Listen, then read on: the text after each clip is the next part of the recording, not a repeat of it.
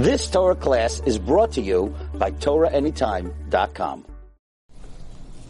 Okay, so today we're going to speak about uh, a topic that is probably one of the most uh, important discussions for kashrut nowadays, but it really starts off with a uh, with a controversy that happened in the 1930s of how Coca-Cola ever got kosher, and that discussion we'll see is relevant to many many different products nowadays, and how we how we kosher items nowadays. So let me give you uh, an introduction. We know that there is a concept called bitul. Bitul means nullification. That means if a drop of milk falls into meat, if there's 60 times meat against that milk, you're allowed to eat that meat, no problem. There are a few exceptions that Chachamim forbade. Number one is let's say something that's made for ta'am, avida le ta'ama. Let's say you put in something for flavor. So then, even if you have 60 against it, it doesn't help because you still taste it and there's flavor that it was there to put in, so that's going to be a problem. Now, there's a there was the following controversy that happened in the 1930s. They, they, the, the, peop, the Jewish community in America used to drink Coca Cola, and they didn't think that it was any problem whatsoever. It was marketed as something that was kosher. This was before the era of kosher certification. And they contacted um, a certain rabbi called Rabbi Tobias, Rabbi Tovia Geffen, he lived in Atlanta. He was the rabbi of Atlanta. He was a huge Talmud Chacham, and he lived there in, in the 1930s. And they asked him to go take a look at the plant of Coca Cola, which was based in Atlanta.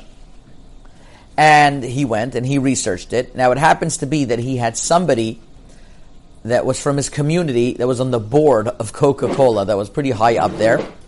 And that person was an influential member it seems to be from his community because it seems to be he donated his book, but also from Coca Cola. And he goes in there and he says, Listen, it seems to be everything's okay, but one ingredient. They had glycerin in their Coca Cola, and the glycerin was made from animal derivatives. That means it was a non kosher item in the Coca Cola. So he launches into a whole discussion that he says, okay, what's the big deal? even if it's one out of a of a thousand, it sh- if it's if it's one out of a thousand, it should be batil. It's not more than that. It's batil. It's not a substantial amount. There was also chametz concerns also for Pesach, and he said, but it was batil before Pesach. It's only by accident. That's going to be the question today. You can deliberately put something in and say it's a sixty. So that's going to be the question. That's going to be the exact question. What happens over here that they put something in knowingly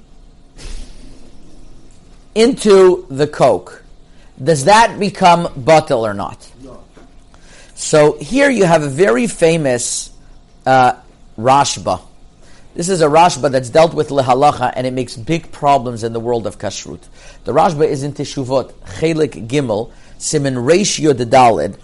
The Rashba is discussing a certain drink that they made for sick people, which they added in, um, they added in meat, and they add, I'm sorry, they added in uh, yayin nesech, they added wine vinegar, which was yayin nesech, and they put it into the drink, and that would have been, that should have been batel. But the Rashba says, no way. There's no way that if you put in something on purpose, it's going to be batel. And he writes like this: "The kol davar sheikro bekach. If it is its ikar, it is one of the ingredients that's supposed to be in there, and it's not put in there haphazardly.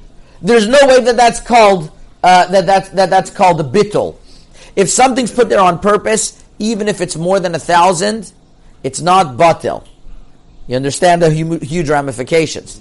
And the Rashba says this is the classic case of why Chachamim forbade gvinot goyim, which is um, cheese made out of cows. And one of the reasons brought down in the Gemara in Masechet Avodah Zarah is because they let that that cheese um, ferment in the stomach of a non-kosher animal. And even though whatever goes in from the non-kosher animal, because there's enzymes there, and they're not going to look at me funny, but there's not, not there's these enzymes in the in the stomach of the non-kosher animal that helps curdle the cheese. So even though you're going to tell me, says the Rashba, that it's that it's batel, but since it's ikro bekach, it's still aser. That is what the Rashba says. And the Magen Avram in Siman Taf Mem Bet brings this Rashba. The Shulchan Aruch Harav, the Balatanya brings this Rashba, and he says it's the halacha. And the Birkei Yosef of Maran Achida, of Chaim Yosef David Azulai, also in Yoredei Siman Kufin Dalit brings this Rashba. And none other than the Bet Yosef and the Shulchan Aruch in Yoredei Siman Kuf Lamed Seif Yud Gimel is posek this Rashba the halacha. So not only the Rashba says this, but it's it's it's decided according to halacha that the psak is like the Rashba, which would mean, I don't think you understand yet the huge ramifications that any product that you have that is put there on purpose as part of the ingredients, it's not batil. The Noda Yehuda in the 1700s of Yecheskel Mi Prague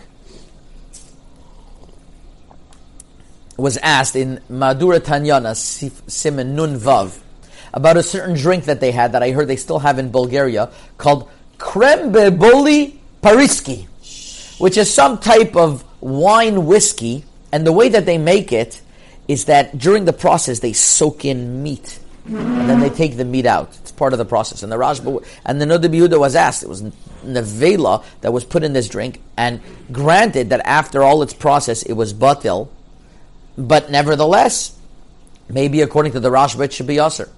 Says the Noda Yehuda, surprisingly, he thinks it's mutter. Why? Because he says many other Rishonim discuss the reason why cheese is forbidden, and the Rambam is the, the head of them.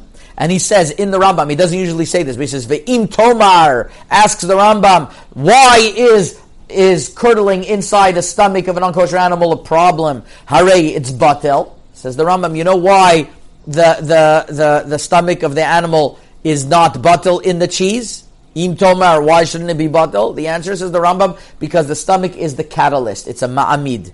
And anything that's a ma'amid, that's a catalyst, is never batil. Says the Noda Yehuda, you see that the Rambam didn't follow the Rashba's opinion. Because the Rambam doesn't say that it's not batil because it's made as a, a central ingredient, ikro bekach. Rather, the Rambam writes that the reason why it's asur is because it's a ma'amid. And not only the Rambam, but the Ri Migash and the Ran and others bring this down. So obviously they don't hold of the Rashba. And he says, maybe you're going to tell me the Shulchan Aruch does hold of the Rashba. He says, however, there's another halacha written in the Shulchan Aruch by cooking butter. The Shulchan Aruch says that if you in Siman in Siman in Yoredeya Siman uh, Kuftet Vav, uh, I think it's Sifkatan Gimel, that if you cook butter up to a point that you release all of the different non-kosher milk that could have been put inside the butter. Says the Rambam, it's batal b'miyuto, then it's allowed. And the Shulchan brings this down. Says the Noda Yehuda, why is it batal b'miyuto?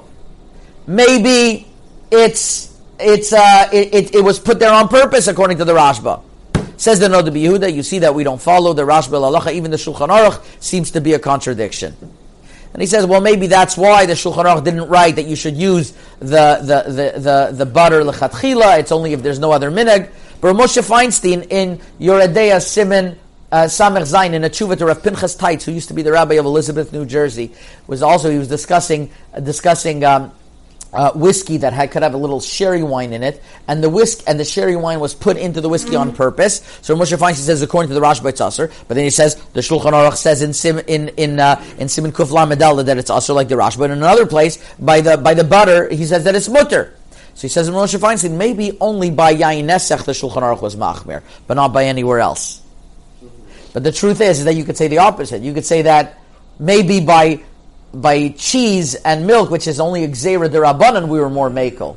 But by but by things that like um, like like deoraita, which the Rashba wasn't only talking about in his tshuva, he's not only talking about yain nesach, he's talking about He's talking about chametz, he's talking about isurim. It's also going to be aser. So, what would you have from over here? That that that according to the Rashba, it will be aser. The Birkei Yosef paskins like the Rashba, and as we mentioned, the Magen Avram paskins like the Rashba, and they're also talking about shari surim by all other pro, uh, prohibitions, not like the Noda Yehuda. So you have a massive machloket over here between the Noda Yehuda and the and and and, the Rashba, what you follow lahalacha. Now, if you're going to be choshesh for this Rashba lahalacha, Coke should be aser. So Rabbi Geffen writes in his tshuva. It's called the tshuva on Coca-Cola, written in the sefer Karnei Ahod. He wrote a sefer called Karnei Ahod, and at the end, in page two forty four, he says tshuva bedavar mashke ha Coca-Cola about about the about that that that drink called Coca-Cola. He says the company asked me, and I told them the glycerin is forbidden, and therefore the the mashke of Coca-Cola is usher. And because the Rashba says it's Aser, and he says, even though the Noda Yehuda argues, but who's going to come decide between these two giants, the Rashba and the Noda Yehuda? And therefore he says, this Mashka Coca-Cola is Aser. He said, I told the company, and they changed it to plant glycerin. Now imagine he would have been lenient and he would have said, well, the Noda Yehuda says it's allowed. And then a rabbi next generation said, but the Rashba says it's Aser. So we'd be stuck with Coca-Cola. They, they would have been produced more animal glycerin, and it would have been more of a problem for them to change. They'd be more set in their ways. But at that time, he insisted, and they changed their policy because consumer uh, uh, demand works, and that's what happened. When you follow the highest standards of kashrut, they will conform. And this wasn't only the highest standard of kashrut, we're talking about the Tur and the Shulchan Aruch and others. And this is the same thing for Pesach as well. Now, in the truth, in the truth, in, 19, in the 1960s, believe it or not, this controversy resurfaced and in 1957, Procter and Gamble, which was the source of Coke's vegetable-based glycerin, started making an animal glycerin run. And I don't know if you remember, we spoke about this, that when you have now, that, now, in a lot of plants nowadays, they have vegetable glycerin, animal glycerin. So even when you see this vegetable glycerin on an ingredient, doesn't mean it's okay because it was maybe produced in a plant with, plant with, with, with animal glycerin and the steam just goes into each other and it makes everything trafe. So Coca-Cola had this problem, and the rabbi at the time, which was Rabbi Eliezer Silver, the, the, the, the Rav of Cincinnati, insisted that they should make something different, a different plant. It cost them $30,000, which was a lot of money at that time, and they made a different plant of only vegetable glycerin, which is why Coca-Cola nowadays is still allowed. Which is, by the way, there was these little caps in the 90, in, in a lot, a lot it, from a while ago, it used to be written Coca-Cola kosher JB. Who is JB? It was apparently uh, uh, the, the, rabbi at the time was was um, uh, Judah Bienenfeld, and he was the Rav Machshir at the time, and, and they knew that Coca-Cola was, Coca-Cola was kosher, because it was also a chametz ingredient, I think, that they had to solve. I'm not sure. Nowadays, the reason why Coca-Cola is kosher Pesach is because they put in corn syrup, and for Ashkenazim, that's called kitniot. Ashkenaz, that's called kitniot. Therefore, that's why there's special certification for Coca-Cola nowadays for, for Pesach because of the uh, of the problem of corn, which Ashkenazim have more of an issue with. But this is where you, you have the example. Let me show you how this Rashba is so important that you have a you have the OU. One of the big poskim of the OU was Rabbi Belsky Zecher Tzadik Livrachim. You have to understand, OU is machshir about a million products. I don't know if you know how much, how many products that is. There are so, mm-hmm. so many products. And what happens is, is that they come into a plant and sometimes the run that beforehand was not kosher, say, no problem, we'll run the run the first time, and whatever was left over is batel. Whatever's left over is batel. So, Rav Moshe Feinstein writes in a tshuva, in uh, in Yoradeya Chelik Bet Siman Mem Aleph, that you can't rely on bittel lechatchila in other words, every time you're, you're relying on bittul, there's a few problems. First of all, if you needed that ingredient to be there, let's say you put in a tiny amount of natural flavors that has animal fat, but it's really one out of 10,000. According to the Rashba, it's an ingredient, even if you can't taste it. Sometimes there's enzymes put into chocolate bars. Some people say, well, Hershey's and all these other chocolate bars for Sfardim they could eat. Why? Because it doesn't have any, uh, it doesn't have any chametz ingredients. Well, it has enzymes, and enzymes are made from barley. Not only that they're grown on top of barley, but they're soaked in barley. And then they put that in the Hershey. They say, okay, big deal, it's batil.